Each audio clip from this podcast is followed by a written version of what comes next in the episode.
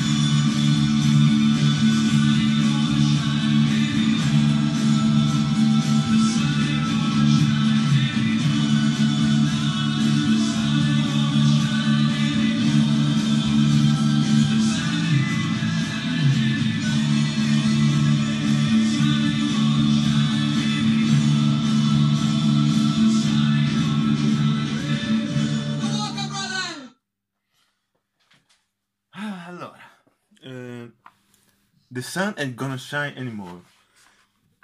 Se sapete un po' di inglese capirete che questo è un titolo che sarà molto... ehm, che racchiuderà un po' la serata di oggi, ovvero il sole non splenderà mai più.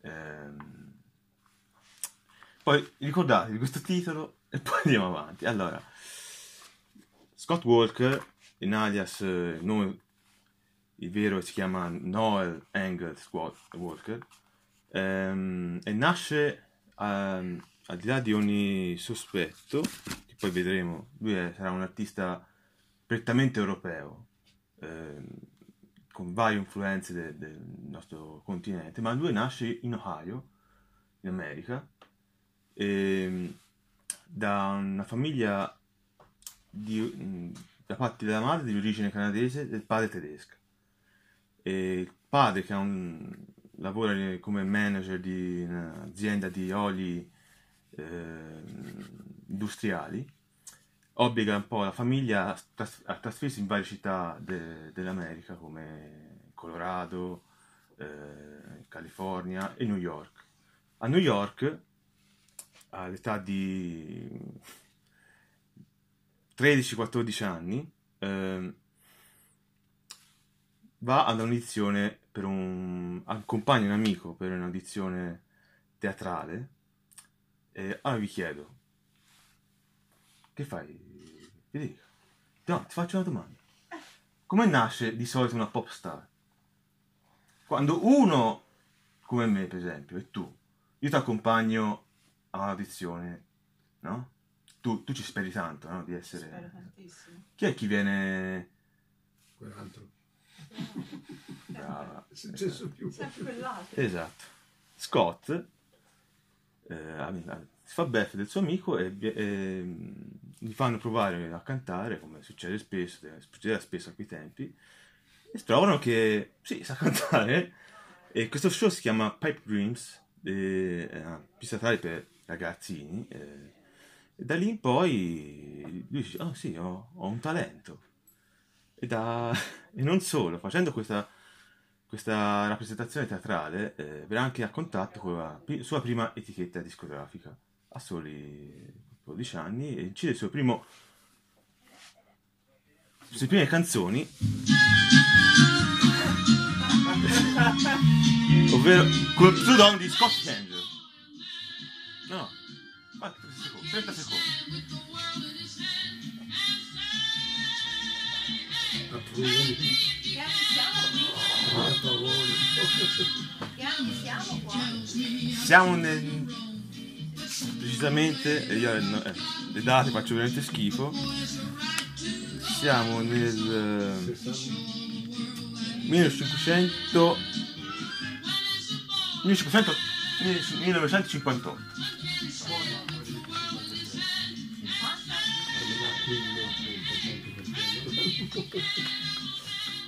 Oltre a questo, a incidere suoi primi- le sue prime canzoni, che poi verranno raccolte in un- una sorta di disco che verrà venduto a 5 spiccioli con il nome di Scott Walker, eccetera. così la gente lo compra, però ci si trova questo ragazzino qua. Oltre a questo va- è anche ospitato a uno show televisivo di Eddie Fisher, che è molto famosa, è una pop star molto famosa negli anni 50. Però lui vede che non, tro- non ha grande successo e la cosa un po' lo turba. Perciò quando si, si trasferirà poi in California, eh, completamente si, si dedicherà a, un- altro aspetto della, della musica, ovvero inizierà a imparare il basso, diventando giro di- nel giro di due anni un session man richiestissimo per la Sunset Boulevard e da lì inizierà a fare vari show per, per varia gente, insomma, suonare nei pub eh, a soli 16 anni, ormai 16-17 anni. Qui incontra un altro ragazzo che si fa chiamare John Walker. E lui dice, ma sa, che bello, abbiamo lo stesso cognome. No, dice, no, io, io utilizzo questo nome d'arte perché essendo minorenne non posso suonare nei pub. E lui dice, che teoria, che teoria del cavolo è, insomma. Lui, il vero nome si chiama John Mouse. Eh, però eh, a Scott piace questo tizio strambo. eh, si fa, eh, Scusami, ma no, figura, abbiamo iniziato in anticipo noi. Ti avevo detto che venivo. Scusate. Figura. Ah, è rimasto che incontra questo ragazzo, John Mouse, e insieme dic- decidono "Ma perché non, non ci uniamo insieme e ci chiamiamo The Walker Brothers. Siamo un, è un duo che da, da lì in poi inizia a suonare sempre per i club, sempre circondati da grandi star, perché in quel periodo ci sono star cinematografiche lungo Hollywood, suoni per, per un locale di- molto, molto raffinato, ci può trovare qualsiasi eh, attore e attrice di, di quell'epoca. E in... E insomma, in quel periodo, giro di un anno, eh, nel 1964, dove vari studi riescono a trovare addirittura una etichetta discografica che possa promuovere le loro canzoni, insomma. Quindi in un- veramente in un pochissimo tempo, lui nemmeno quasi appena maggiorenne riesce a fare una, una serie di cose incredibili. E primo, primo singolo che esce per eh, la Fontana Records si chiama mm, Pretty Girls, no, Pretty Girls Make Everywhere. È un successo, non è un successo, insomma, qualcosa. E alla voce c'è John Mouse, alla chitarra e voce c'è lui, ovvero John Walker, e al basso c'è Scott. Ehm, E questo è- esce il singolo. eh, e mentre ne fanno un altro, l'etichetta discografica riesce a trovare come produttore un certo Jack Nitzke, Jack Niske è in verità fino ad allora era un arrangiatore per gente come Beach Boys e Rolling Stones. Insomma, una figura di... chi ne sapeva? che sia di piuttosto rilievo. E la canzone si chiama Love Her, che è il secondo clip che deve uscire. A lui c'è qualcosa che non, non gli quadra. Cioè, mm, la, la voce di, di Johnny Walk, insomma, di questo John Mouse, per, per una ballata non è molto adatta. Allora dice, ma alla fine dispiace, ma provaci te a cantare qualcosa, Scott, no? Prova, vediamo un po' se combina. Il risultato è questo.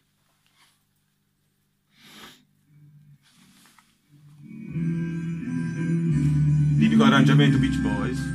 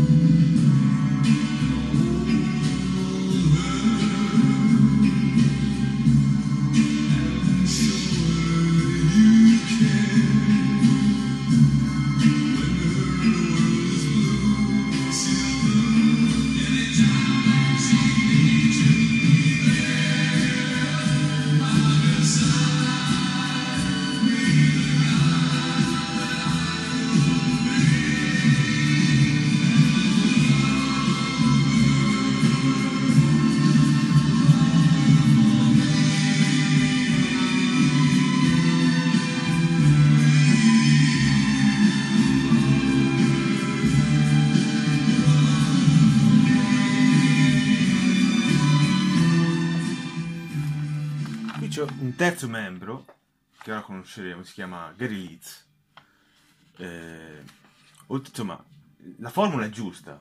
Eh, Jack Niske andrà a lavorare con Neil Young, farà altre cose meravigliose, però da lì in poi salva la carriera a Scott Walker, ma da lì in poi non si vedrà mai più, insomma, non collaboreranno mai più. Questa cosa curiosa, cioè è bastato un'apparizione, cioè un incontro per cambiare completamente la vita a un artista.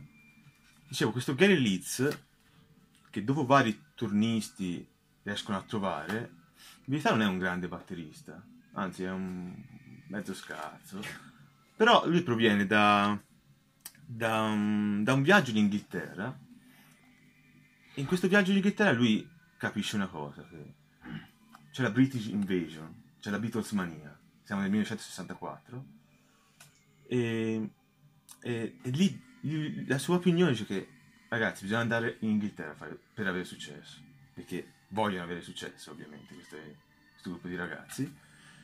E l'idea eh, piace anche all'etichetta discografica e decidono insieme di spacciarsi come un gruppo inglese.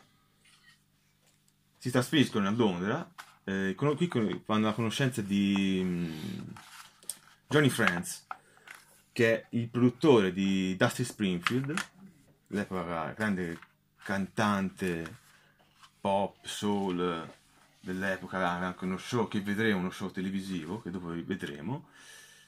E qui, ok, infiliamoci in questa corrente e iniziano a fare, a incidere varie cover, tipo la prima canzone si chiama Make Easy on Yourself, che è una canzone di Buck Bacharach, e da lì scoppia la Walker Marina, ovvero da qui in poi i Walker Brothers esplodono in Inghilterra, fanno finta di essere un gruppo inglese e, e- iniziano ad avere un successo tale che fan, eh, nasce un loro fan club che è addirittura superiore a quello dei Beatles.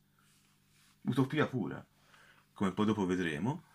E, e ci sono due cose che nel momento in cui inizia a avere dimestichezza con questo successo che a Scott Walker colpiscono. La prima cosa sono che durante i live eh, che loro iniziano a fare in, quel periodo, lui potrebbe cantare qualsiasi cosa, qualsiasi, dire qualsiasi cosa, cambiare il testo, non- non- è inutile, tanto il suono del pubblico adorante, prettamente femminile, copre completamente le loro voci, la musica, eccetera, eccetera. E in pratica i loro concerti in media durano 5 minuti perché a un certo punto le fans salgono sul palco e vogliono eh, abbracciare, aggredire il povero Scott. E un'altra cosa che invece è molto più seria che colpisce Scott Walker, buongio- buonasera, Buonasera, scusate. No, figurati. Eh, un'altra cosa che scolpisce molto Scott è che il successo che ha in termini artistici è mh, per lui molto redditizio a livello artistico, ripeto, perché ha l'opportunità di collaborare con grandi session man, con grandi, con grandi musicisti. Per esempio c'è Ivo Raymond, che è, che è il papà di- del bassista dei Cotton Twins, che è un gruppo famosissimo negli anni 80, è famosissimo, insomma, un gruppo importantissimo negli anni Per 80. noi famosissimo. Però anche, è anche, sì, insomma, è il padre de- de- insomma, ha fondato anche la Bella Union, che è un'etichetta splendida, altrettanto come la 4D, di cui erano i Cotton Twins. Insomma, questi musicisti qui dice, ho, ho veramente un'opportunità per crescere artisticamente, perché gli altri due interessano i soldi, il successo, eccetera. Lui nasce in lui, e lui è soprattutto ehm, ha studiato ovviamente eh, scuola- una scuola classica, cioè una- ha fatto de- degli studi in università, ehm, ah, mi sfuggono, insomma ha una certa cultura di base, ha letto Sartre, ha letto Camus, che li troveremo anche dopo, ehm, insomma si ispira anche a Frank Sinatra, ok, si ispira anche a, a questi grandi voci, si sen- sentite questa voce quasi baritonale, quasi lì, da, da- da autentico crooner, esatto.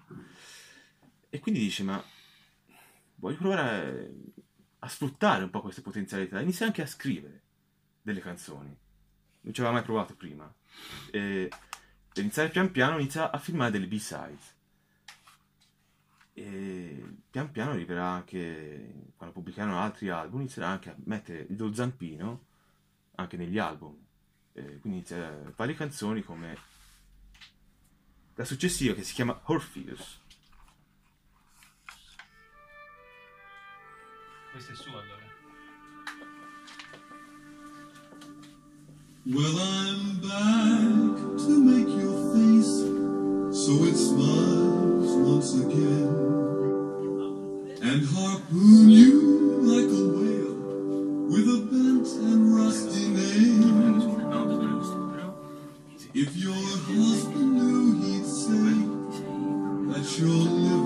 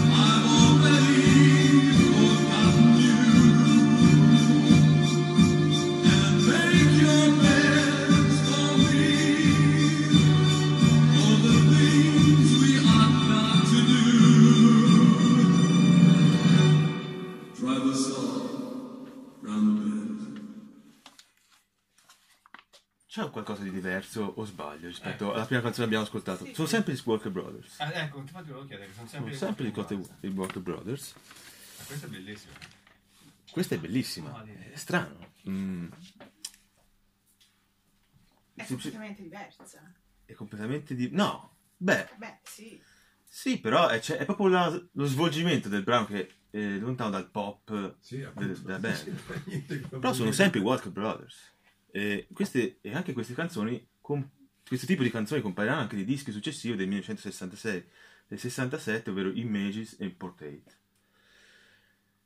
E io innanzitutto vorrei chi- chiedere a René, Orfeo, Interno.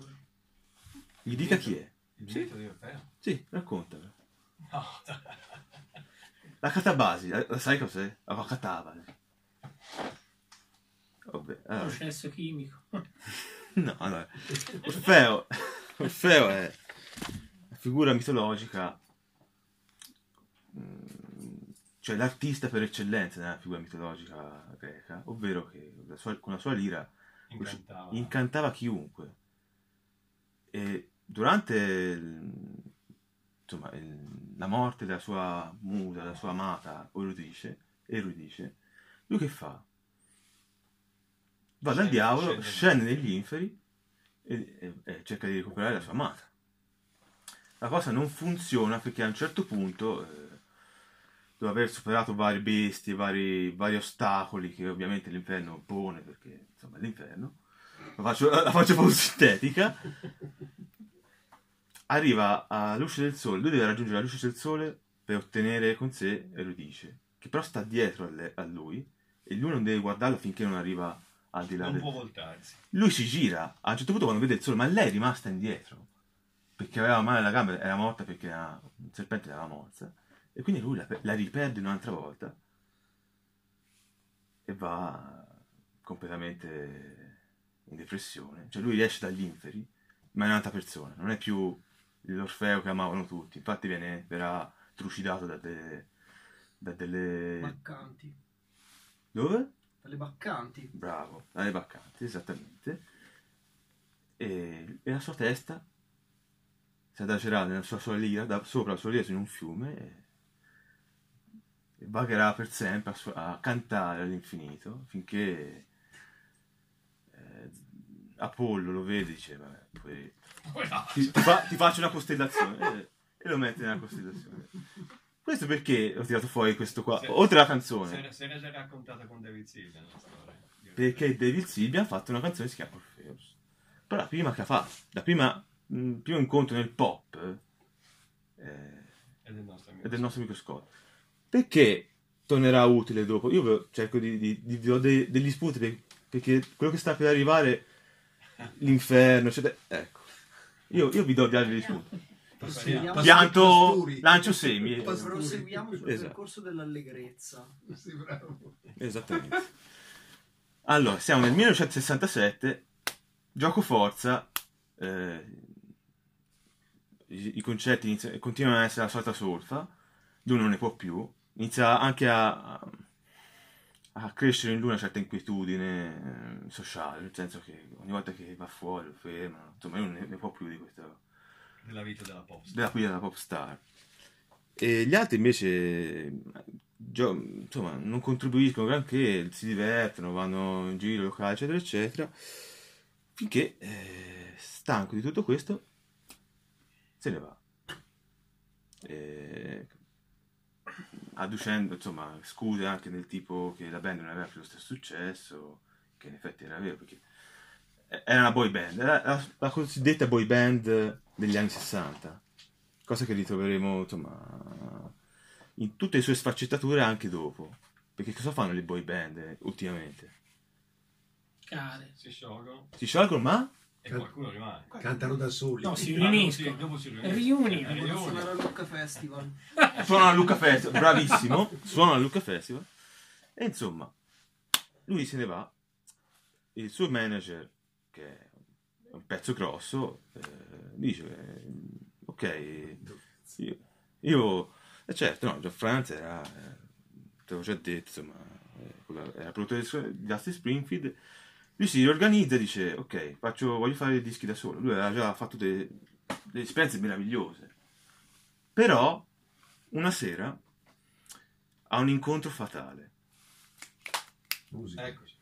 ovvero con quest'uomo qua.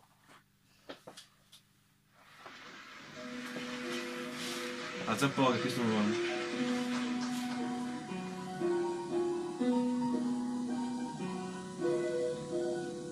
Au premier temps de la valse, toute seule, tu souris déjà. Au premier temps de la valse, je suis seul, mais je t'aperçois. Et Paris qui bat la mesure, Paris qui mesure notre mémoire. Et Paris qui bat la mesure, nous murmure, murmure tout bas. Une valse à trois temps, qui s'en encore le temps, qui s'en encore le temps de sortir des tours du côté de l'amour, comme c'est charmant, valse à quatre temps. Oh, c'est beaucoup moins dansant. C'est beaucoup moins dansant, mais tout aussi charmant qu'une valse à trois temps, une valse à quatre temps, une valse à vingt ans. C'est beaucoup plus troublant, c'est beaucoup plus troublant, mais beaucoup plus charmant qu'une valse à trois temps, une valse à vingt ans, une valse à cent ans. Une valse à cent ans, une valse à cent ans, chaque carrefour, en Paris que l'amour rafraîchit au printemps. Une valse à mille temps, une valse à mille temps. Une valse à mille temps, passant des vingt ans pour que tu aies vingt ans, pour que j'ai vingt ans. Une valse à mille temps, une valse à mille temps. Une valse à mille temps, seul 333 fois le temps, bâtir un roman au deuxième temps de la valse. On est deux, tu es dans mes bras. Au deuxième temps de la valse, nous comptons tous les deux une, deux, trois. Et Paris qui bat la mesure, Paris qui mesure notre mémoire. Et Paris qui bat la mesure, nous fredonne déjà. Une valse à trois temps, qui s'en prend le temps, qui s'en prend le temps de sortir des détours du côté de l'amour. Quand t'es charmant, à quatre temps, ah, c'est beaucoup c'est beaucoup moins dansant, ovvero uno dei musicisti più importanti del Novecento, Jacques Brel.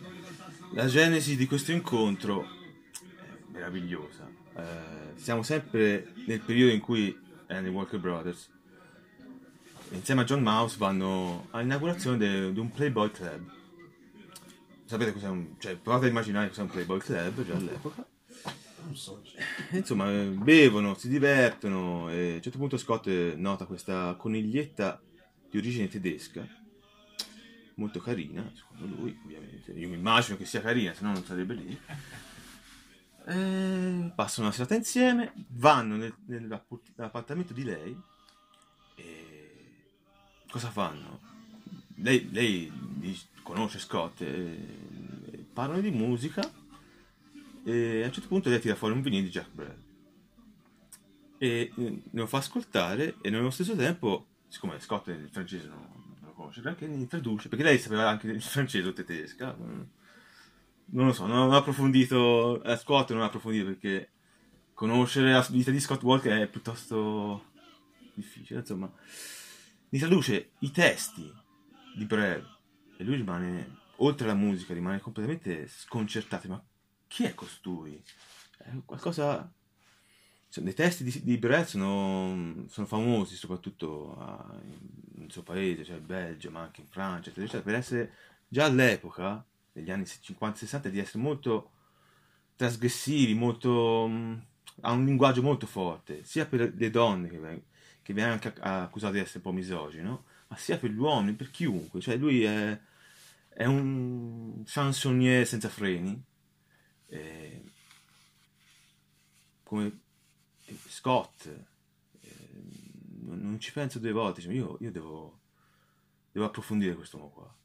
Eh, casualità, una settimana dopo, durante un pomeriggio con assieme al manager dei Rolling Stones, che si chiama, non mi ricordo più, scusate, ovvero... ehm, vediamo un po', vediamo un po'. Non importa, non importa, non importa, lo dirò dopo. Andrew Oldham ehm, dice, io ho contato, cioè, ascoltato la settimana scorsa questo Jack è fantastico. Ah sì, fa- fantastico. Ah, eh, ho un demo qui da qualche settimana che ti può interessare, ovvero è il demo di una dedicato eh, a un- uno spettacolo teatrale dedicato a Jazz Brad che doveva eh, in giro di un anno sbarcare a Londra con le traduzioni, tradotte tutto in tutte le sue canzoni tradotte in inglese e reinterpretate da, da, da- da un tizio che insomma doveva ancora trovare. Lui dice no, fermo te, fermo tutto. Dammi quel demo lì e io li incido io. Da qui esce il disco Scott, eh, che così, eh, contiene diverse cover di Jack Brad tradotte in inglese, sue canzoni, e anche altre cover eh, più o meno importanti come il solito, il solito mm, Buck Bacharach. E, così, eh, esordisce ed ha successo, il disco va terzo in classifica, eh, quello che poteva sembrare un azzardo, soprattutto interpretare le canzoni di, di Brel, diventa invece un colpo da maestro, cioè eh, il pubblico inglese rimane affascinato da questa figura, tant'è che gra- eh, giovani artisti che in erba da allora come David Bowie, come Bolan, poi tutto il mondo del glam rock si ispirerà in certo qual modo ai testi di Brad, perché sono estremamente tra- eh, trasgressivi, estremamente mh, violenti per certi versi, insomma, un- bisogna fare una serata su Brad, che è qualcosa di straordinario, e viene eh, ospitato, come ora vedremo, a presentare una canzone di questo bagaglio di, di cover di Brel, si chiama Matilde, che è una storia sadomasochistica d'amore. Quindi ci vediamo a questo show di Dusty Springfield, prego dalla regia. Devo alzare un po' la.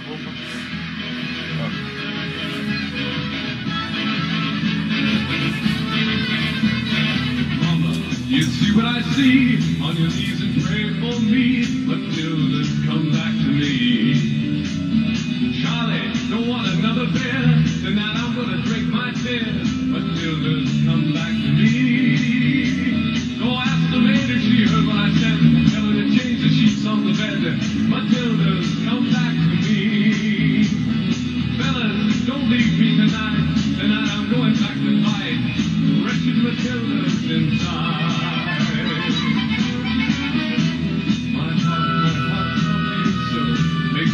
Didn't know.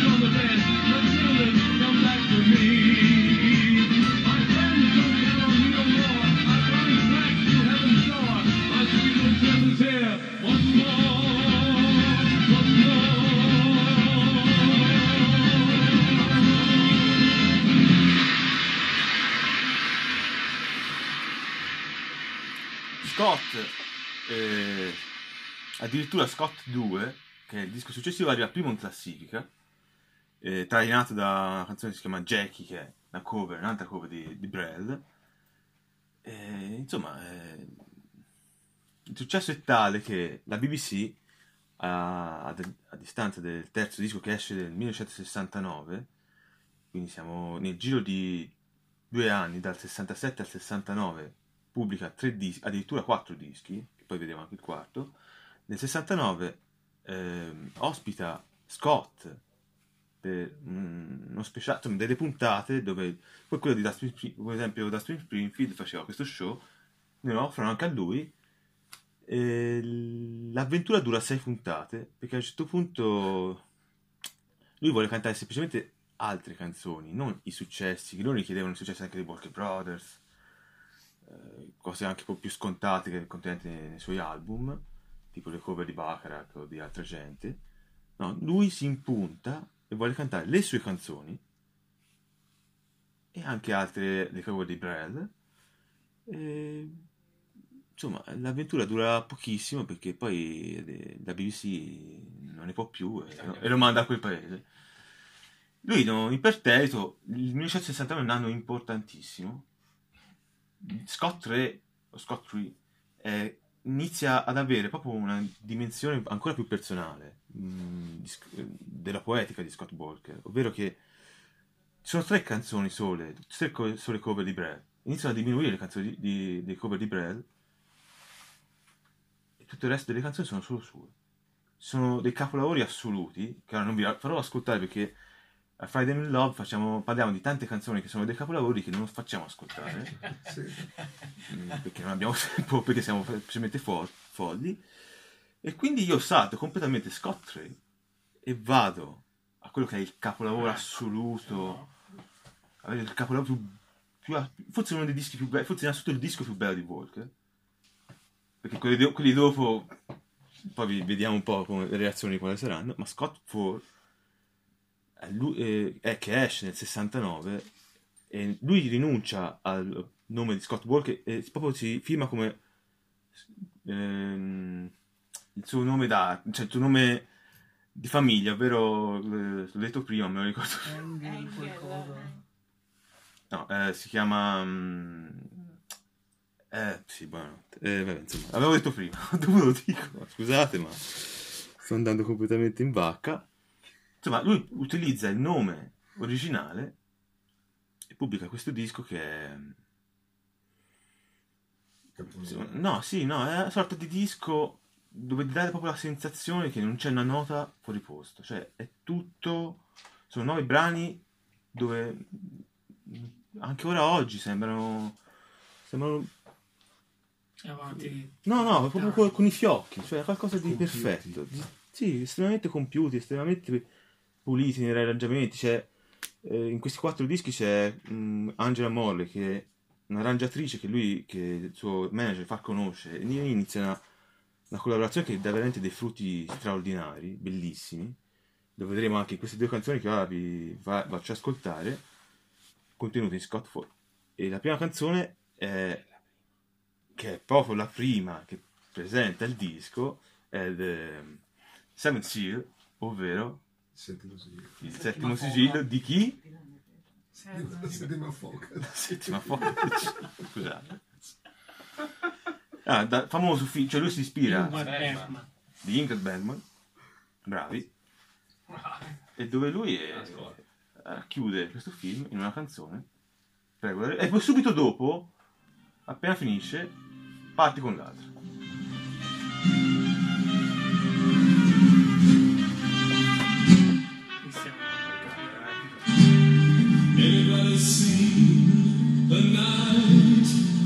this way.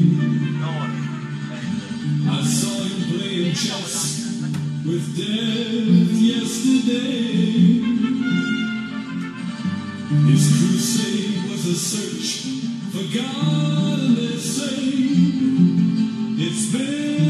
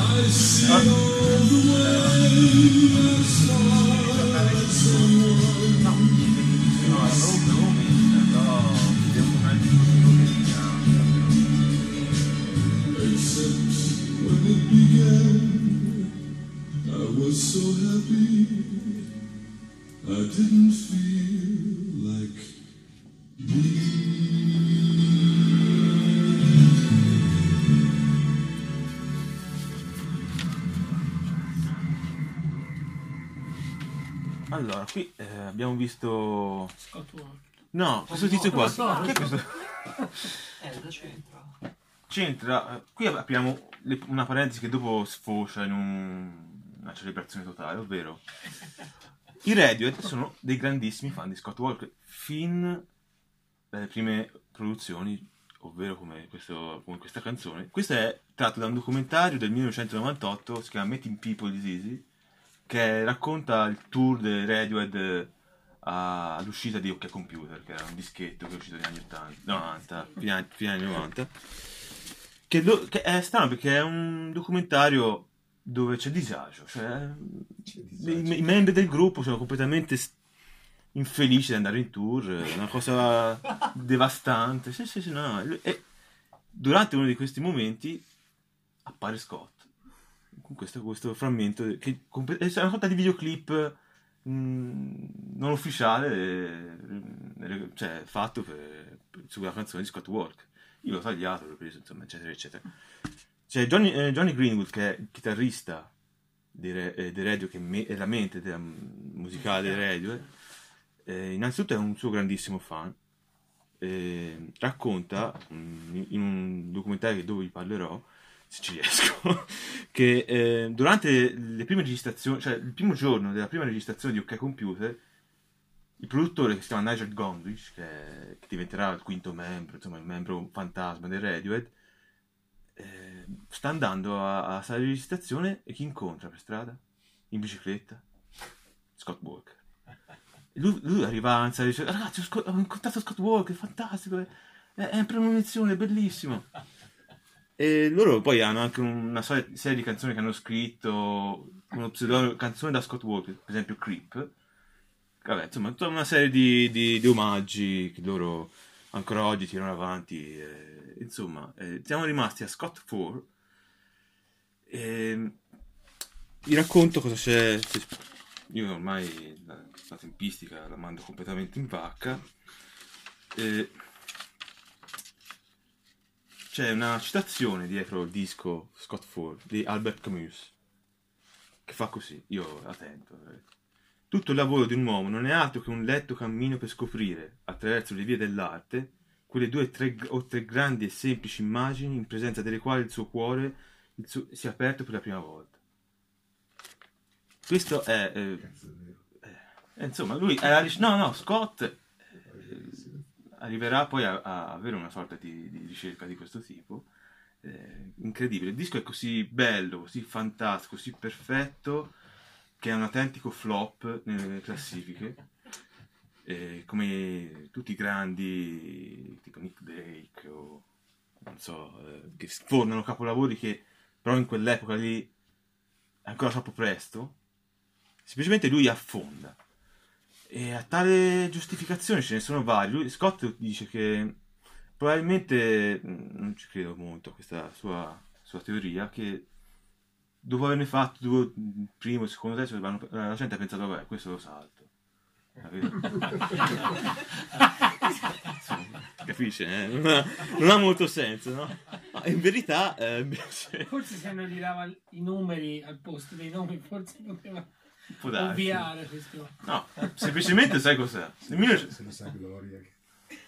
No, sai, che adesso- Secondo me, la mia teoria modesta, che siamo nel 1969 e la musica in quel periodo stava un po' cambiando sensibilmente, insomma, era l'anno del rock psichedelico, Jimi Hendrix, i Beatles che completamente vanno in paradiso, eh, insomma, per uno chansonnier, per un baritono come Scott Walker,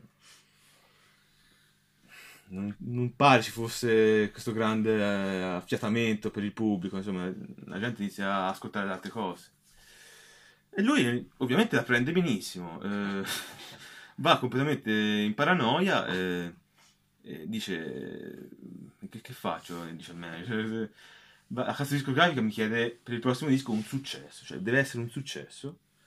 E nel 1970 esce Till the Bands Come In, infatti qui è presente, che è una sorta di, ritorno al pop, un tentativo di ritorno al pop che completamente va male. John, eh, Friends ne, ne- ne cambia completamente pro- session man, vari produttori, ci aggiunge sua figlia a cantare, cioè, mm, lui completamente è in paranoia, lascia che sia il suo produttore a gestire tutto e disco un fiasco, l'ennesimo.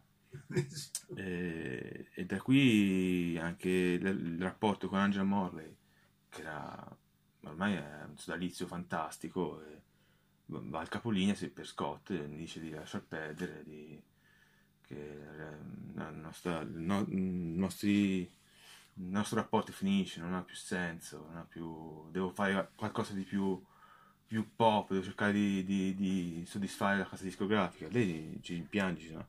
Eravamo arrivati a una perfezione tale, artistica, che tut- tutt'oggi no, ne parlava fino a che è deceduta eh, con rimpianto, perché era veramente un- una coppiata fantastica. Insomma, qui eh, facciamo un salto, escono vari dischi, ehm, tipo di cover, da qui in poi farà solo cover, non scriverà più niente di, di- sua penna. Ma è entrato in depressione. Sì, eh, problemi di alcol, Eh, ecco. bancarotta, di tutto, cioè da, da- dal Dalle 1969 stelle- Dalle stelle alle stelle. l'inizio degli anni 70 è traumatico. Mette insieme una serie di dischi che io non mi faccio neanche ascoltare. No, no, non sono questi, no, questi sono i primi cinque. Quindi, no, No, fa una serie di, di dischi senza senso, mm, privi di proprio di mordente. e, mm, quindi eh, a un certo punto, quando iniziano a finire i soldi, eh, l'etichetta la- lo, lo abbandona. Siamo nel 1975. E come si diceva prima, cosa fanno le boy band? Reunion. Tipo Robbie Williams, quando non faceva più successo, no? Che ha fatto? Un concerto con Take That. No, Eh, un no. disco con Take That. E ha anche scelto una canzone, insomma, dice, senza più rimpianti, dove si dice non abbiamo, siamo amici, siamo sempre stati amici. Ci vogliamo bene. Stessa cosa succede per Scott. Riforma i Walker Brothers, gli altri due, per carità, no? aveva provato a fare qualcosa, ma Allora, una merda assoluta. E questo è No Regrets, dall'album omonimo del 1975. It's too long overdue.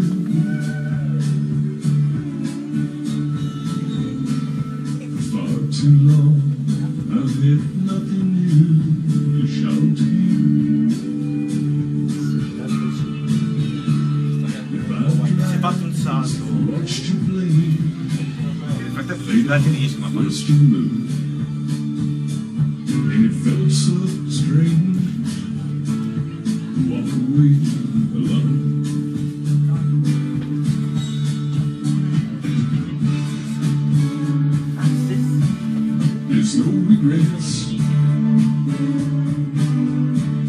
No tears goodbye.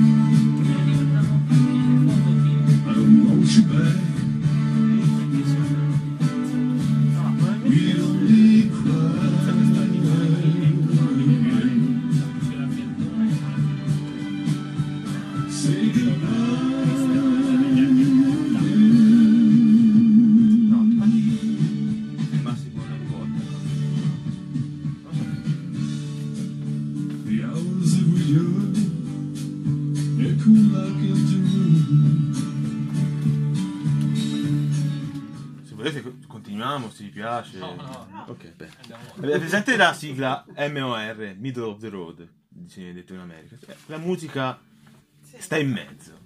Cioè, quella roba che mettono alle radio, sai, in centro commerciale. Quella cosa che va bene a tutti e non va bene a nessuno. Cioè, la gente ascolta e va avanti.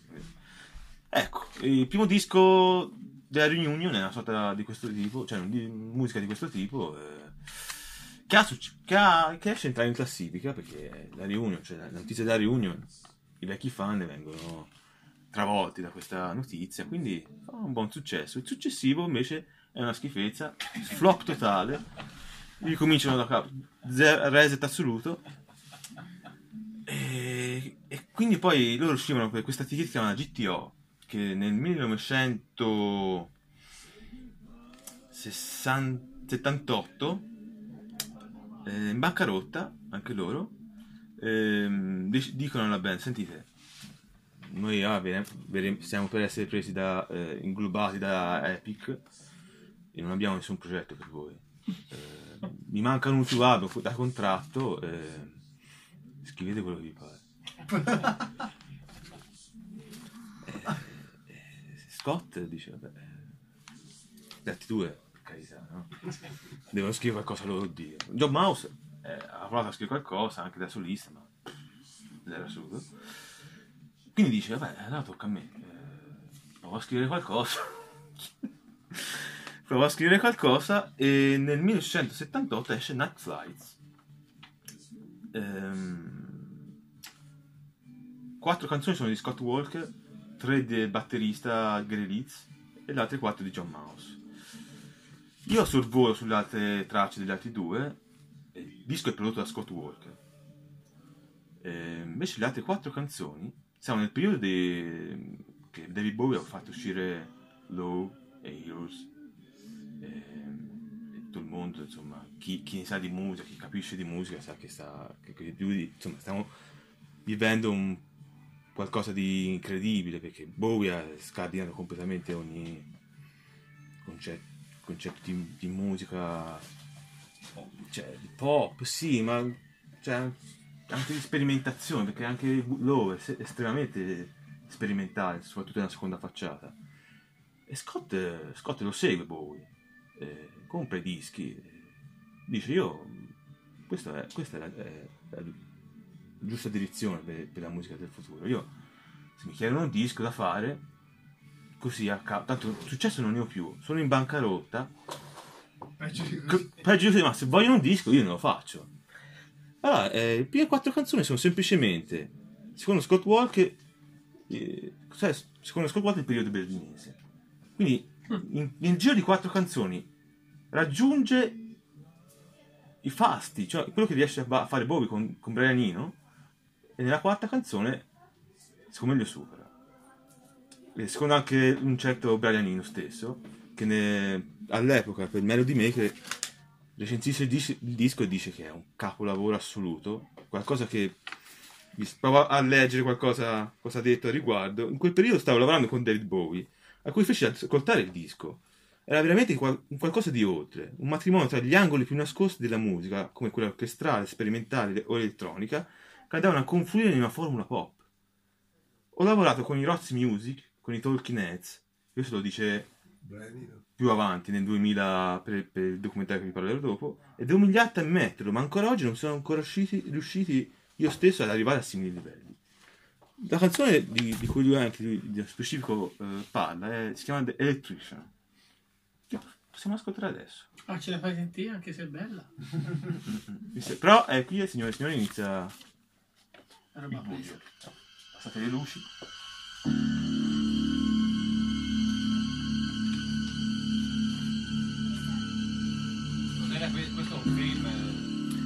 eh, ah sì ve la racconto dopo ok. Questo è ancora il nome Walker Brothers. Ok. ah e l'immagine sono un po' crude ragazzi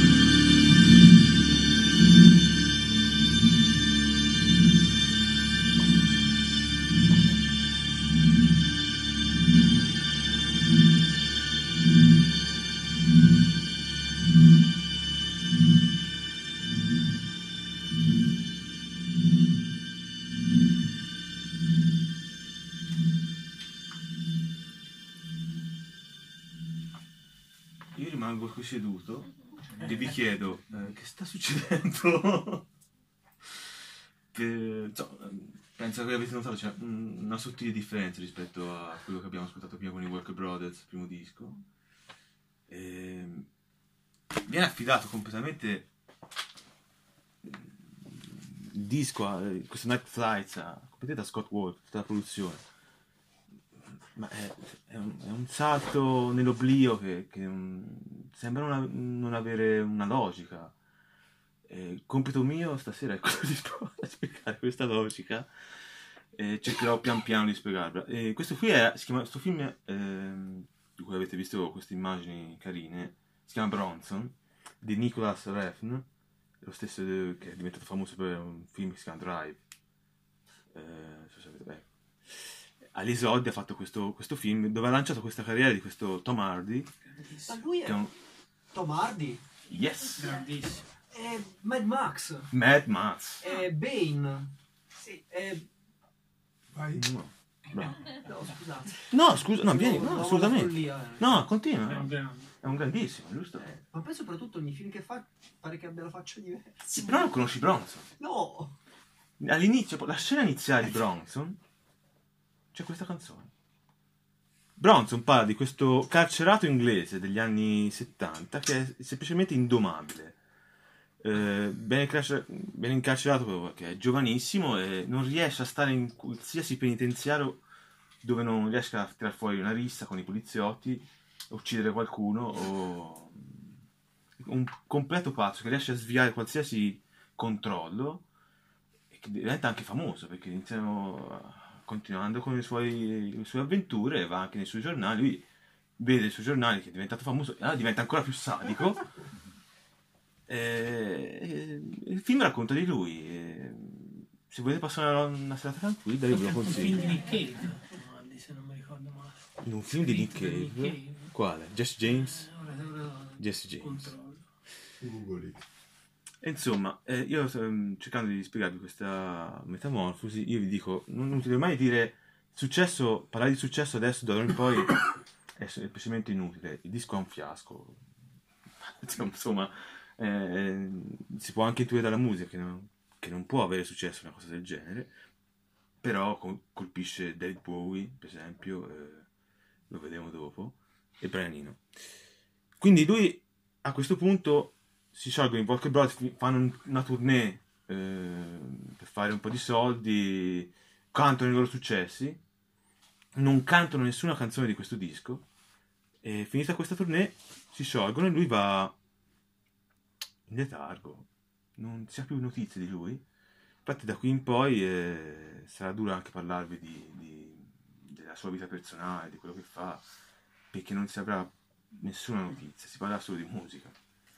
E nel 1981, dopo che questo insuccesso, questo letargo continua, c'è un cantante, insomma un ragazzo che ha fondato i Teardrop Explode, che si chiama, non so se mi viene in mente, Julian Cope, che mm, non ci sta.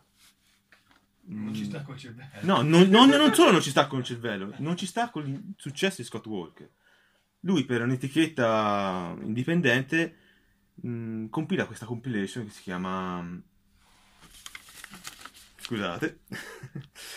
si chiama Fire Escape in the Sky, che è una frase tratta da, da un test di Scott Walker, ovvero The Godlike Genius of Scott Walker.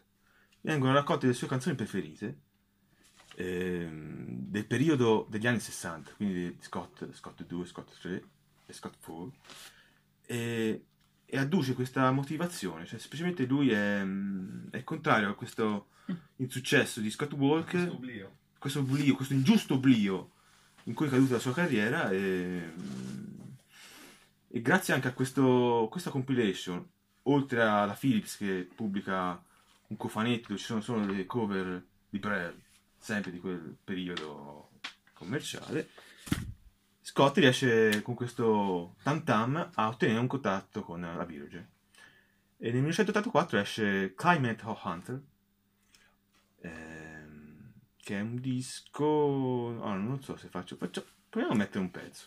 È il pezzo più commerciale.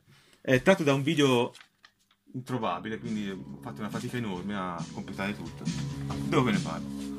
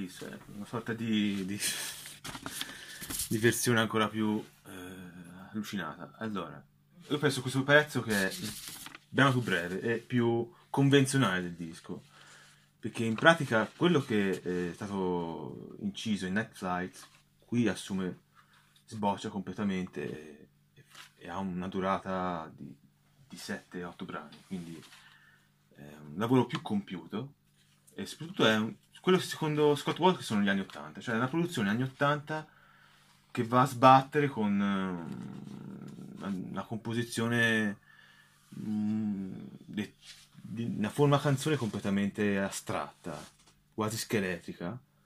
Ehm, e allo stesso tempo anche caleidoscopica perché di, ci sono delle serie di variazioni nella forma canzone che non hanno quasi un ritornello o le melodie sono veramente poste in, un, in- frammenti eh, casuali. E, quest- per questo disco lui eh, riesce a incontra questo produttore si chiama Peter Walsh che è reduce dal successo di New Gold Dream dei Simple Minds e, mh, a riguardo eh, a tipologia di questo lavoro e dei lavori futuri eh, che farà Scott Walker qui vi avverto eh, lo stanno andare a, a imbatterci eh, dice semplicemente che, mh, eh, che i, insomma, i musicisti che registravano eh, le loro parti orchestra chitarre batteria eccetera eccetera dovevano suonare eh, senza conoscere la melodia dei pezzi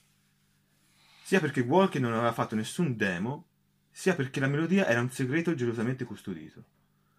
Engel tendeva a dire che se si fosse conosciuta la melodia, questo avrebbe portato ogni pezzo lontano da dove doveva stare secondo la sua concezione, vale a dire che tutto do- doveva essere tenuto un po' disgiunto, per evitare che ci fosse la possibilità di andare tutti a tempo.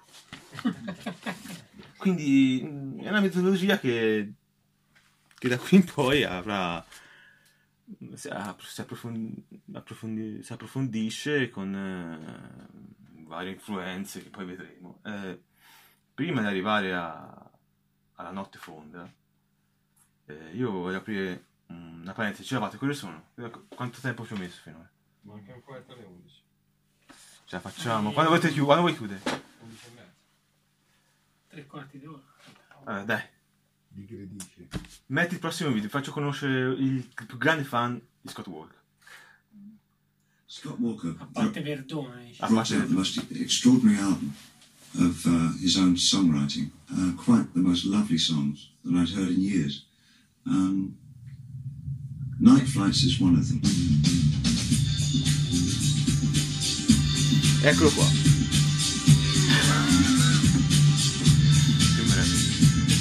Ovvero eh, il signor David Bowie.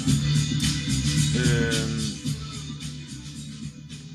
che dire, ci sono tanti stimatori di, di Scott Walker, eh, come vedremo anche in- avanti, ci sono già Jarvis Cocker, eh, Robert Plant, eh, l'ho fatto vedere anche su Facebook. Eh, ci sono Brian Ferry che si è ispirato a, a- a cantare come Scott Walker, cioè si è ispirato in un certo modo a- alla natura della voce di Scott Walker, ma è, è Bowie che semplicemente nei momenti, anche nei momenti dove lui è- ha un successo planetario, incommensurabile, come Ziggy Stardust, ma anche questa canzone del 92 che è un singolo addirittura di Black Tie White Noise, che è un disco del 92, ripeto, che è un ritorno dopo gli anni 80 per Bowie da solo. In qualunque circostanza lui riesce a citare Scott Walker a dare una dichiarazione su Scott Walker e dire che è il suo mito da adolescente, fin da adolescente e, e lo è stato anche per eh, periodi di Stardust dove lui firma due cover che sono di Brad, ovvero Amsterdam e mm, My Dad. My Death, che vedremo tra poco. Ehm, bene, cioè l'influenza sembra di Brad, ma chi è che aveva portato Brad in Inghilterra? Scott Walker. E perché dopo esce il singolo, la cover di Scott Walker, cioè Night Flights, che proveniente da quel disco che Brian ha completamente incensato ovunque?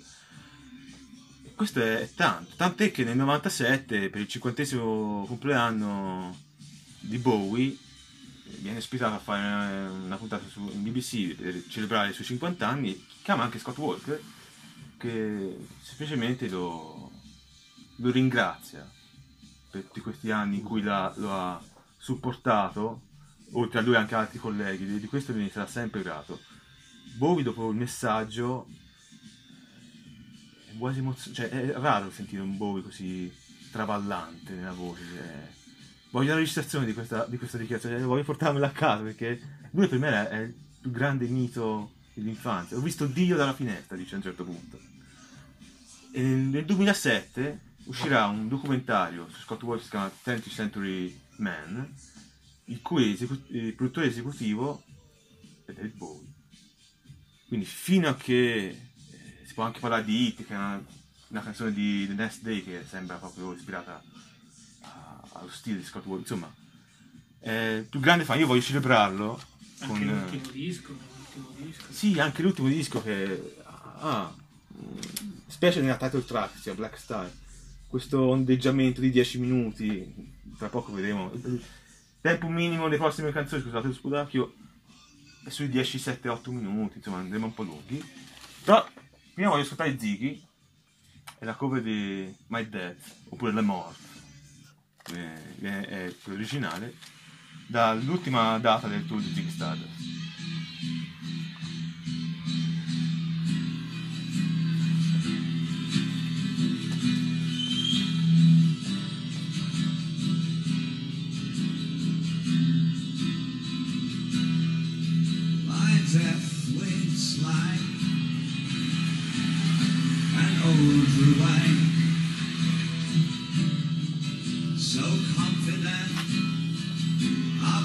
Of his wife. Whistle to him, and the passing time. My death waits like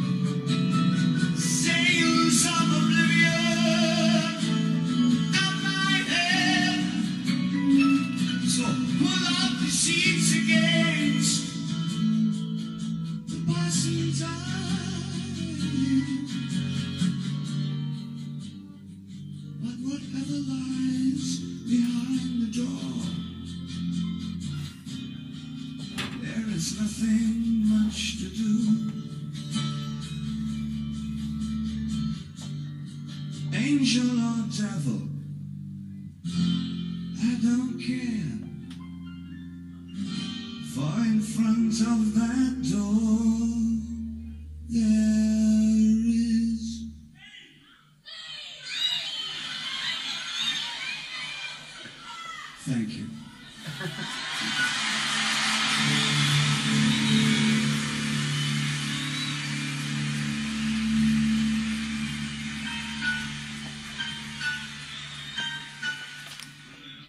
canzone abbastanza placidamente disillusa riguardo alla morte.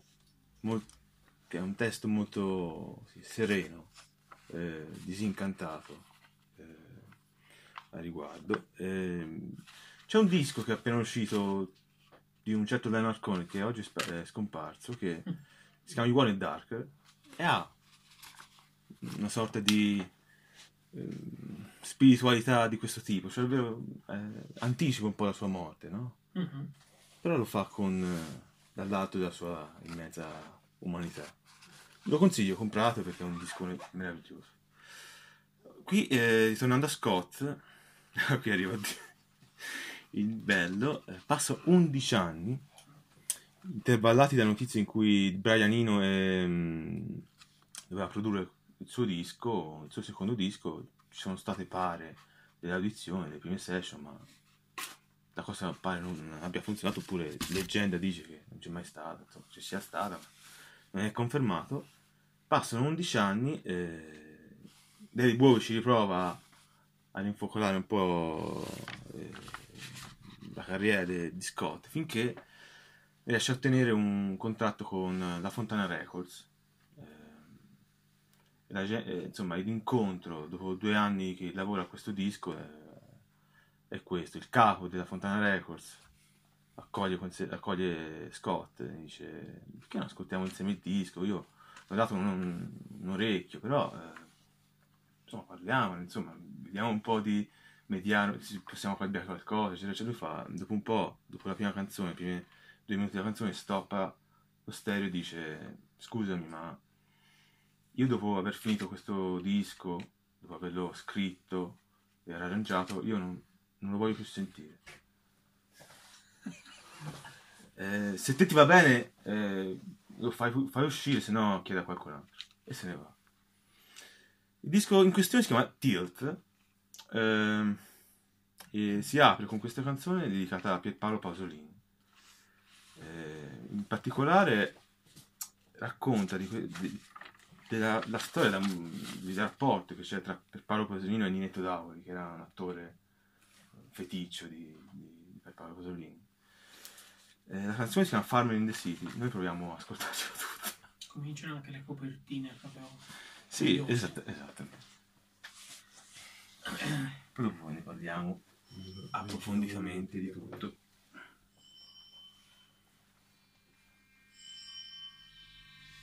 Mm.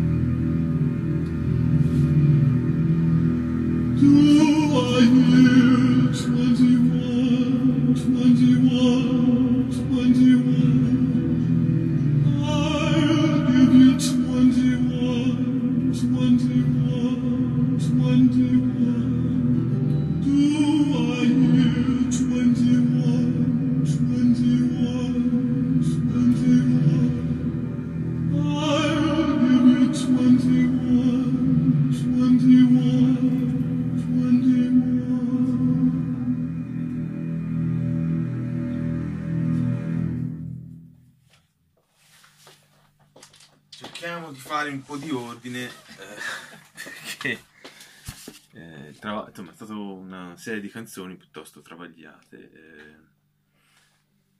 Il disco Tilt eh, esce nel periodo degli anni 90 dove ci sono anche tanti generi che esplodono come il post rock, non so se ne avete un po' di mistichezza. eh. insomma, gen- un genere che dove si predilige anche l'utilizzo del silenzio o di fasi piuttosto contorte di note, di svolgimento di una forma canzone completamente destrutturata. E il disco riprende queste, queste strategie musicali, dire, ma eh, oltre a questo ci sono anche un- una serie di mm, ardite sperimentazioni sonore che possono confluire con la stessa elettronica, l'industrial o la musica classica, eh, tipiche canzoni da crune, tutte mescolate insieme in fasi come in, in strofe, cioè in una strofa può, può esserci il momento in cui una pioggia di metallo ti, ti assale, ti assale nelle orecchie, come la canzone successiva si chiama Cockfighter, che è dedicata a um, Adolf Eichmann, che era un capo dell'SS. Iniziano a esserci de- delle tematiche piuttosto importanti, soprattutto fin da, da Night Flights, sì, con la canzone The Electrician, lui si, si affrontava il tema de- delle torture, delle torture in zone di guerra, eh, soprattutto nel- specialmente nel periodo de- negli anni 70 dei regimi sudamericani. Improvvisamente da No Regrets lui si mette a scrivere questi testi sconvolgenti, ma Gianni Scott Ford c'era una canzone che si chiamava eh, The Old Man's Back Again, che è dedicata a Stalin.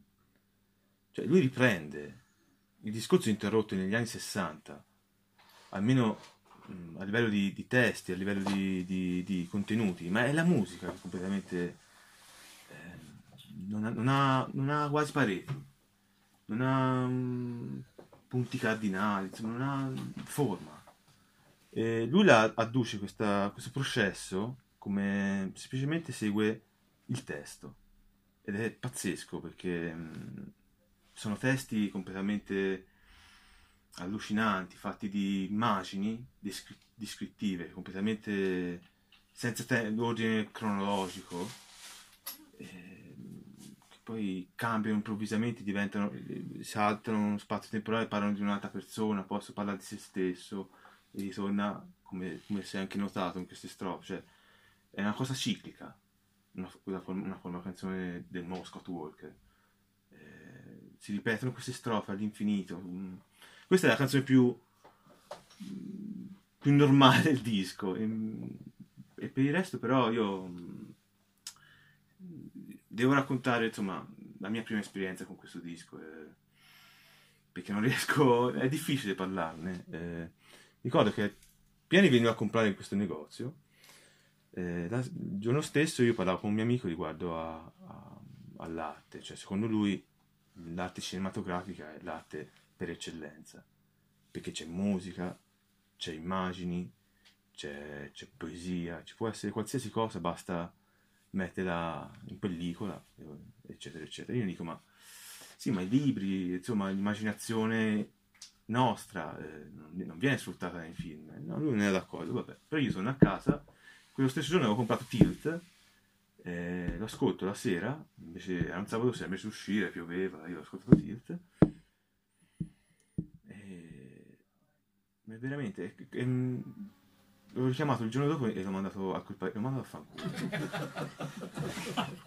Perché Te semplicemente... e il cinema. Te il cinema, esatto, no, perché sembrano, sembrano canzoni, Così a freddo. sono canzoni eh, dove il film lo fai, cioè, eh, diventa, secondo me diventa quasi un poeta dell'inconscio. Ehm, tramite queste strutture di, di- di canzoni completamente eh, inusuali, eh, riesce, a riesce a far collidere ehm, questi testi con, con mus- con una musica tipo che sembra Stockhausen cantato da so, Tony Bennett o Frank Sinatra o- ma a un certo punto arriva so, eh, Metal Machine Music di Lou Reed eh, non ha più senso. E come vedremo anche in una canzone però l'ho scelta piuttosto tranquilla e- ma anche nelle prossime successive canzoni ehm, c'è, quest- c'è questo elemento destabilizzante a un certo punto in, un- in una canzone di Scott Walker e lui non ha, non riesce, mm, ha provato a parlare di questo processo creativo, ma non ne vuole parlare per scaramanzia. Perché lui dice che semplicemente ha mm, un animo inquieto, cioè fa dei sogni orribili, ha dei pensieri orribili e per eh, stigmatizzarli o per liberarsene o per farsene una ragione compone in questo modo, che è una- un modo di comporre che nessuno, nessuno utilizza. Eh, ma tutt'oggi i critici quando devono affrontare un suo disco eh. c'è Gaming Friday che è mm, chi è Gaming Friday? Virgin Prunes, bravo dire del Virgin Prunes che è un grande fan di Scott Walker e dice io quando la prima volta che ho ascoltato Tilt mi sembrava il primo disco del ventunesimo secolo come a livello concettuale cioè è mm, qualcosa di completamente altro io scoprì il disco su una recensione di On The Rock ha un... devo descrivere in questo modo, è un... Tilt è un binario morto della musica. È inquietante come descrizione, però è piuttosto calzante perché non c'è altro come questo disco. Mm, Possiamo anche cercare su lo stesso Stockhausen, possiamo tirar fuori tutti gli avan- avanguardisti o sperimentatori musicali di questo mondo, ma una forma canzone che riesce a contenere tanti elementi, tanti tante nature musicali è, è impossibile, cioè, non ne ho ancora trovato, nessuno ha ancora trovato. Allora vi faccio ascoltare un pezzo che dura 10 minuti, io non so quali sono. Ehm, E 11 e 10. fate finta di essere fuori orario, sono le 3 di notte, e questa si chiama A Patriot. Eh, si tratta, parla della guerra del Golfo, ma non ha senso parlare di testi a giorno ormai. Pezzo inizia con 15 minuti, 15 secondi di silenzio, quindi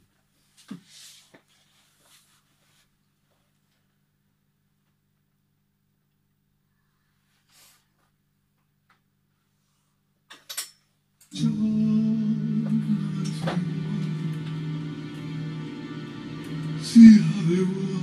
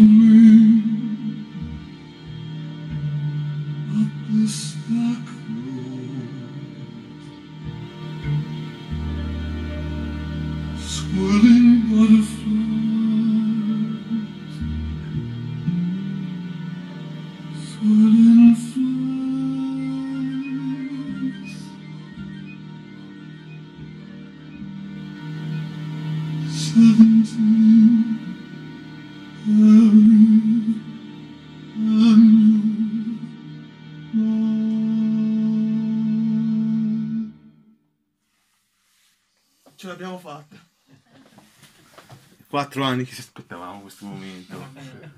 Ma stiamo ancora tutti qua. Sono Eh, fiero di te. Sì? Sì. E di Ma- Scott. Soprattutto di Scott. Voi siete, eh, vediamo un po'. Sì, siete ancora tutti. Ditemi voi. Eh, cosa, cosa ne Di pensate? Tu cosa ne pensi? Di, questo, di cosa abbiamo ascoltato adesso? Eh, vabbè. No, eh, niente, tu Liber- libero. C'è dentro tutto, c'è dentro tantissimo. C'è... non ripeti le cose che ho detto io. Di, di cosa hai provato? Ho sentito... Io ti dico una cosa, cioè, David Bowie, secondo Sì, David Bowie... domande No, no, io, no, no, no, no, invece voglio così.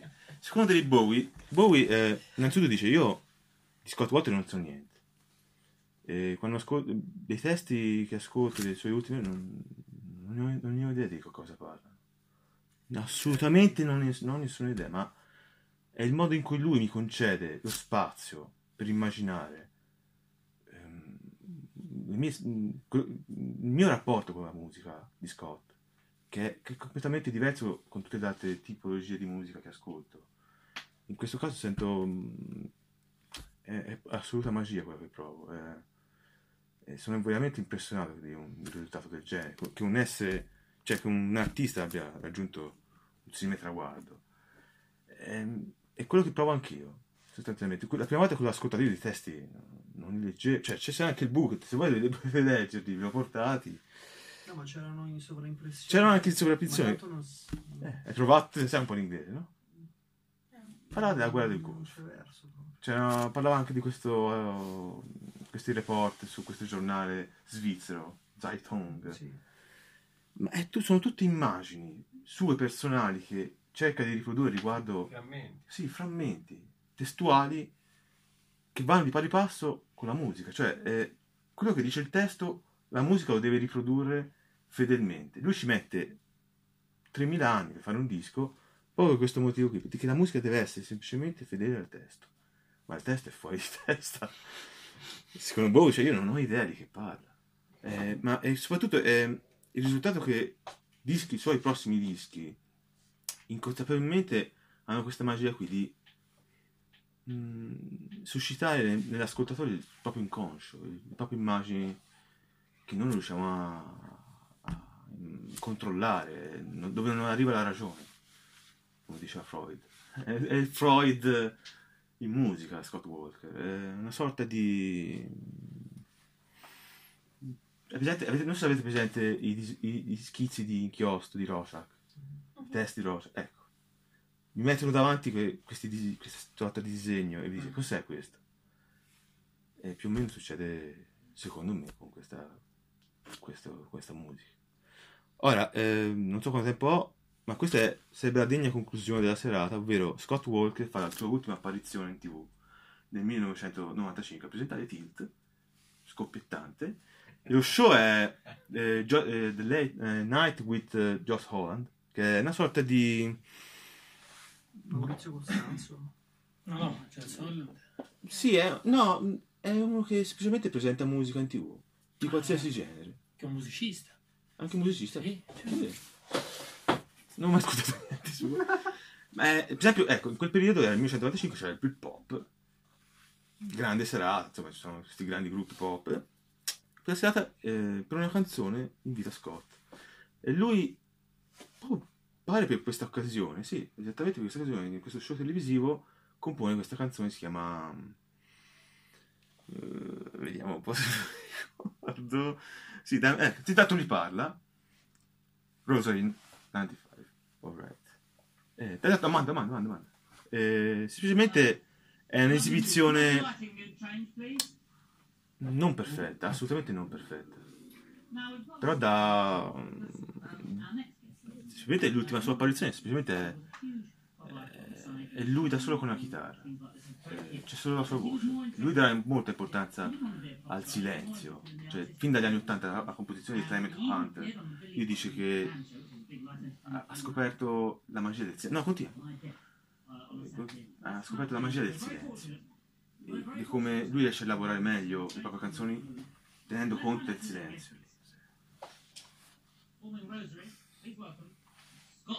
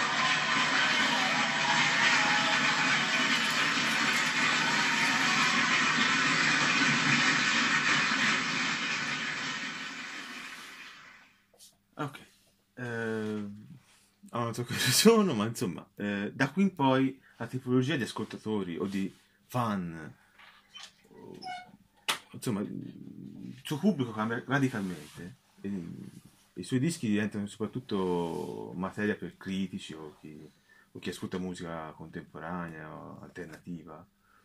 Termine orribile. E ci sarà una bisaglia di, di tonal pop in quest- tra i- quest- dagli anni 90 e gli, anni 2000. Innanzitutto producerà un disco dei Pulp, l'ultimo della loro carriera, si chiama We Will Love Life. E qui nascerà anche un- un'amicizia veramente intima con Jarvis Cocker, che è il leader di questo gruppo. Parteciperà alle colonne sonore del 007, Il mondo non è abbastanza, cantando diverse canzoni. E sempre per un film eh, curato nella colonna sonora da Nick Cave, cover- farà una cover di Bob Dylan, Through All the Way, che però ascolteremo alla fine, se ci riusciamo. Ah, metti l'u- l'ultimo, il secondo prossimo video. Queste sono le registrazioni di studio del suo prossimo disco che uscirà nel 2004. Non ricordo mai, si chiama The Drift, la deriva. Eh, non è un disco fatto di partiture, solo- di note, di partiture, ma semplicemente di rumori. La composizione di rumori prodotti grazie a questi sorti di strumenti rudimentali che lui costruisce insieme ai suoi collaboratori Eh, ed è ecco Scott Eh, ed è un passo ancora più mm, sperimentale rispetto al disco precedente è ancora più scheletico ne- nella forma canzone. Ci sono molta meno arrangiamenti convenzionali. Che siano strumenti che siano cubi di, di legno con mattone sopra o carne di maiale presa a pugni come vedevo tra poco. No, per René no. eh lo so eh, ma, ma non la mangia penso non so se- Vabbè, guarda, lui la utilizza come peggio. strumento. Vedrai la utilizza come strumento non- non- è già morta lo so eh. Magari il maiale è morto di cause naturali. No, è da preso al macellaio. Lo vedrai proprio timbrato. tutto- Ah, arriviamo dove arriva. Ecco. che momento stupendo. Eh, eh, aspettate. È l'unico disco non vegano della storia della musica. Puoi dirlo forte. Disco non vegano. Aspetta, aspetta, aspetta, aspetta. You know what I mean? Like, because if you wait too long between punches, you know, it's, Spazio you know, it's, not, not too fast, but you know, it's going to be more varied and. Eh, io finirei qui di- con la descrizione del disco. Non, non vi voglio dire altro. Eh, semplicemente eh, ritornano gli stessi temi dell'inconscio, gli stessi temi de- dell'astrazione più totale, però in forma ancora più povera e ancora più inquietante. È una sorta di cloata di rumore si abbatte su un intero disco. E noi avremo un pezzo di 10 minuti, che stavolta è veramente di 10 minuti, io avevo detto di 10 era 7. E se abbiamo tempo lo mettiamo. C'è per chi riesce a sopravvivere ed è uomo, c'è Scarlett Johansson nuda, è tratto da un film si chiama Under, My- Under the Skin. Quello che lei è un alieno. No, l'ho visto il film. Esatto. Scheda cagata. eh. Discreta cagata, però ci sta benissimo quello. Ah, noi andiamo. Si va a Si bere. così. Se riusciamo poi, insomma, sempre si finisce. Perché poi dopo c'è un altro disco più devastante. Due. Sì, assolutamente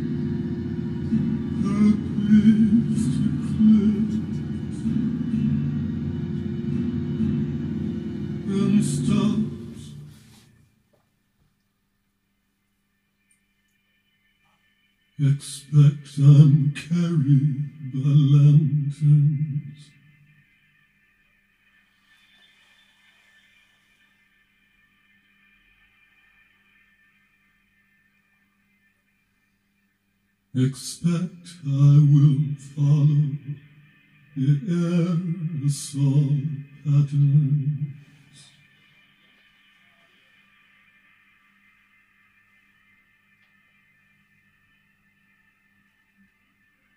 Ne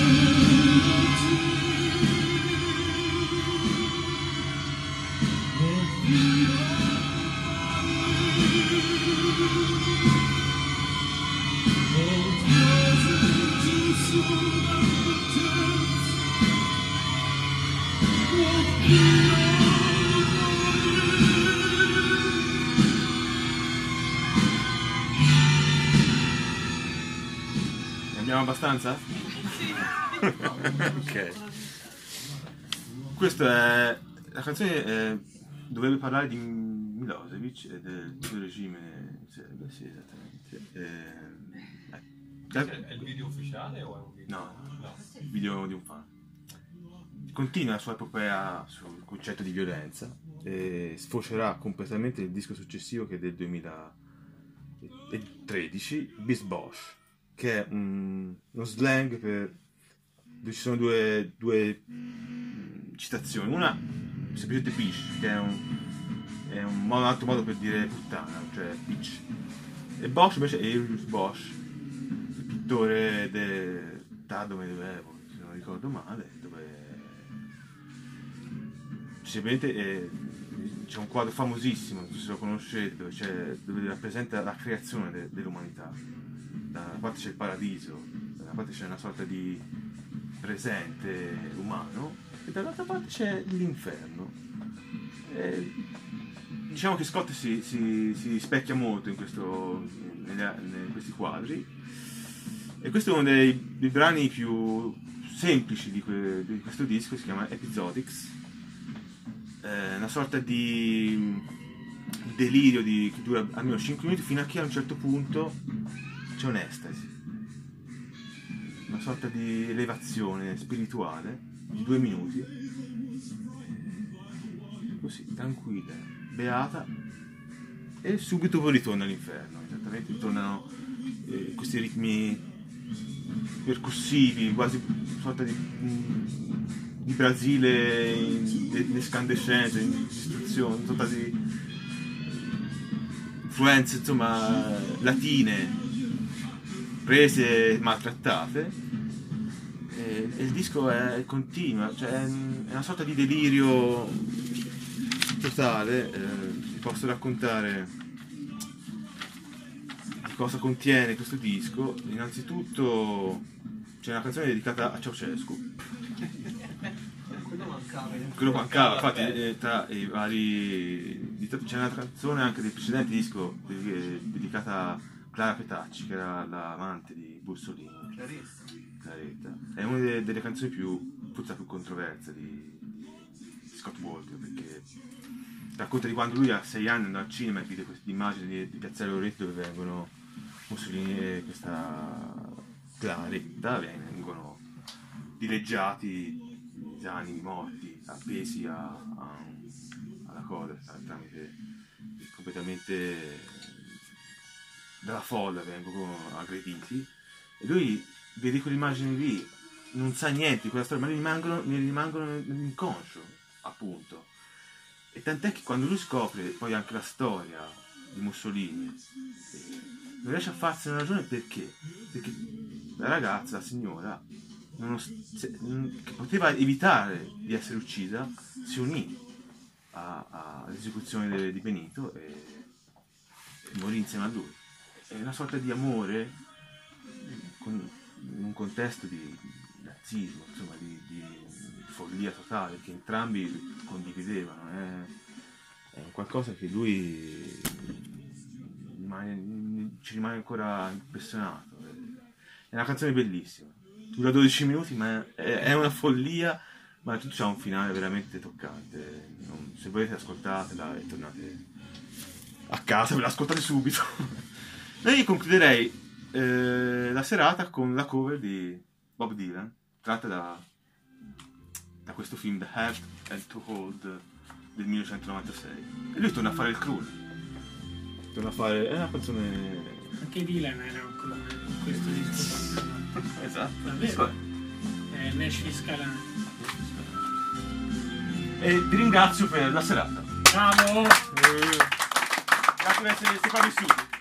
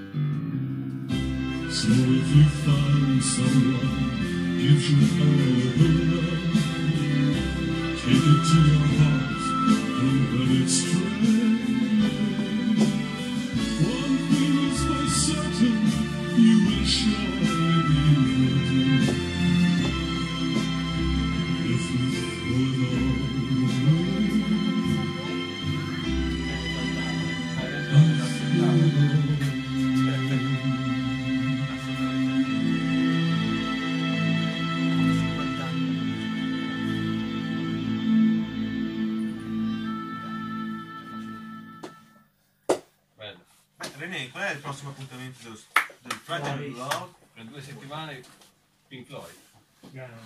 Tornare ormai. Ritorno all'umanità. Grazie a tutti. Grazie a te. Grazie a te. Mangiate, bevete e andate in pace.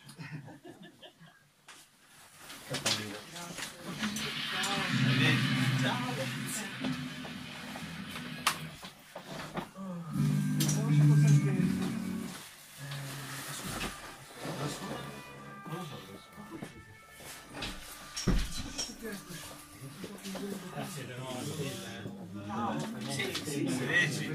sì. Assolutamente. Numero uno.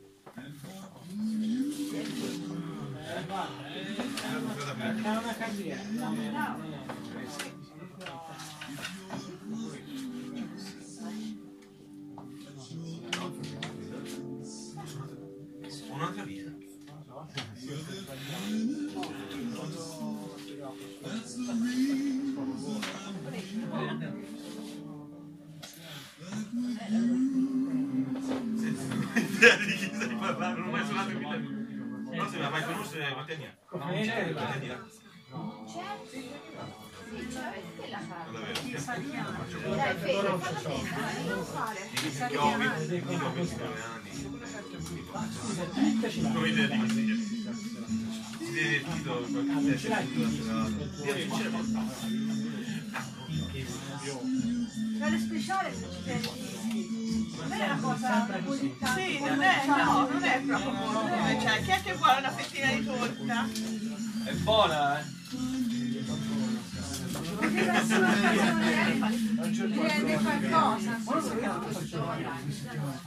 Sì, a cosa scrive? Mia. Questa è la prima volta Senza, come si dice, informarmi sono venuto... Aspetta, guarda come fettina. Sì, ho avuto fortuna. Che fai? Oh ragazzi, un saluto. Buonanotte, perché Ciao. almeno mi addormento anch'io. Grazie, ciao. There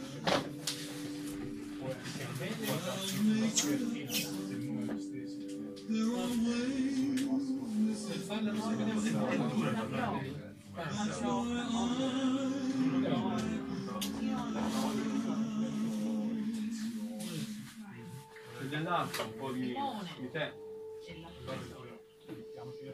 È sempre colpa. È morbida, Lucio. È morbida.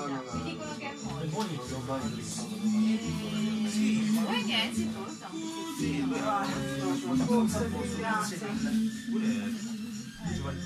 stata una scoperta, sconto.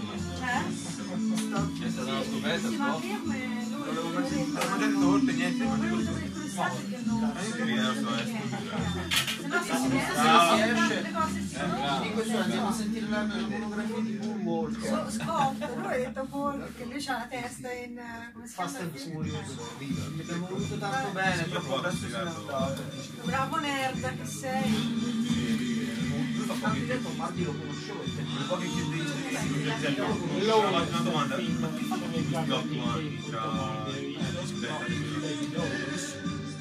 tagliano la gola da Non è molto squadro. Però è simpatico, eh, è una persona seria, ancora. Ha 78 Poi ha fatto quello che Ma ne ha fatti tanti. i due fratelli Fulvio West no, Era fondo, coso. Eh, che la bellissimo anche quello bravissimo Eh, no, aspetta, eh, ti parli Bosch.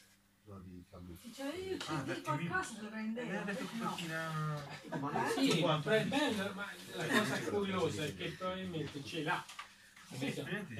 Ma numero uno non sa Non sa dove. numero due ora in questo momento non ha neanche voglia di cercare, questa è la verità non lo ammetterà ma è così Il lavoro di nuovo non è altro che un lento. Ma Anche perché sono- sono- perché Eh, è- l'ultimo è- disco- è Allora, bello se di lo vedere, chiedi in realtà è tanto questo. grandi e vedere. semplici. Eh? L'ultimo disco c'è che un mangi- No, no, no, bello è questo.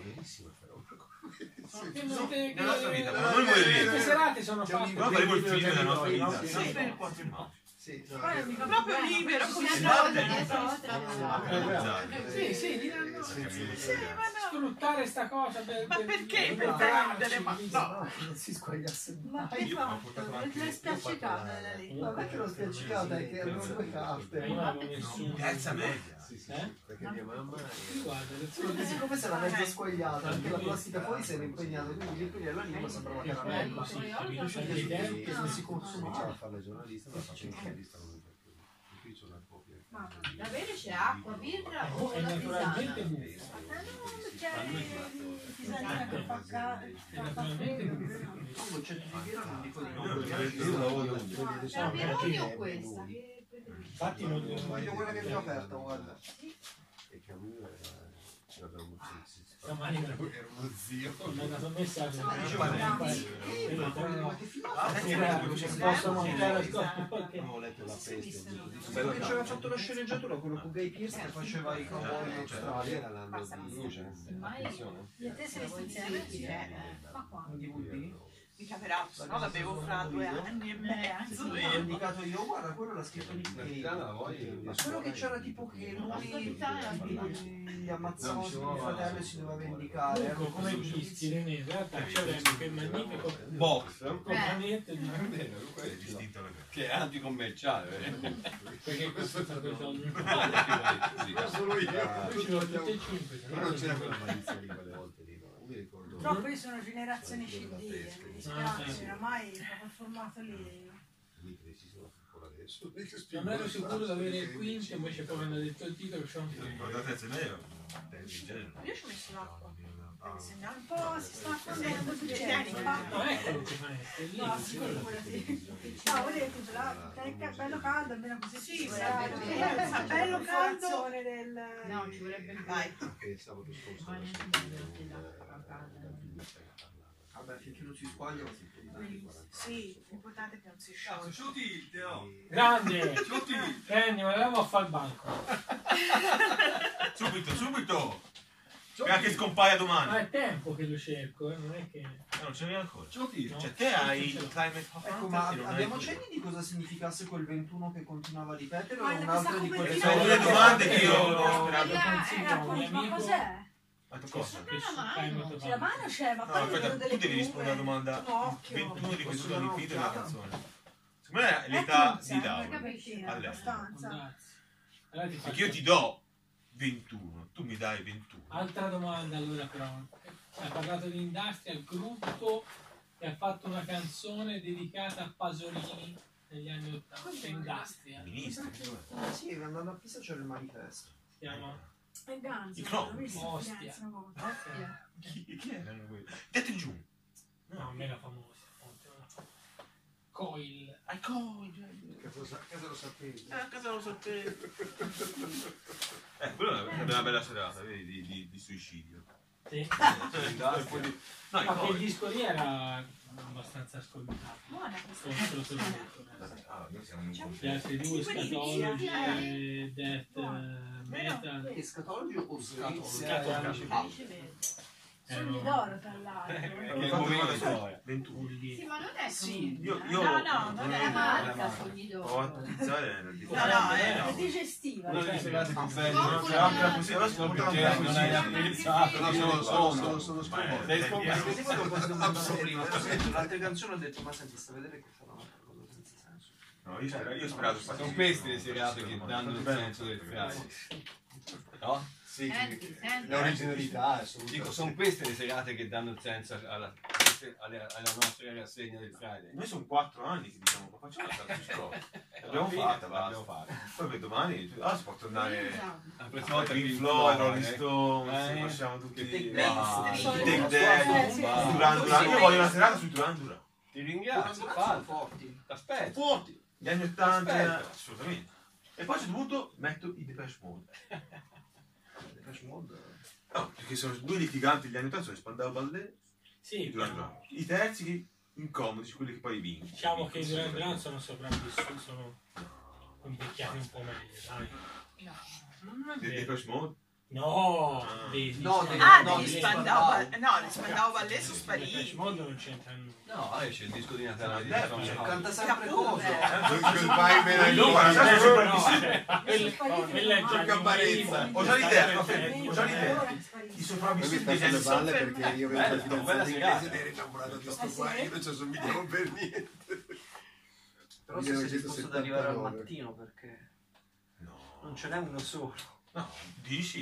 I sopravvissuti degli Io anni la 80 prossima sono metto- tutti qua più o meno. sono outsider. Credo che solo gli AHA non abbiano avuto ancora il, Che? il revamp, però verrà il momento anche loro. Sì, sì, esatto. Vince Martin, Fred Neil, Terry Reid, ne conosci Ma? Freddy Neal è un cantatore. Sì, Ma che c'entra tutti insieme? outsider.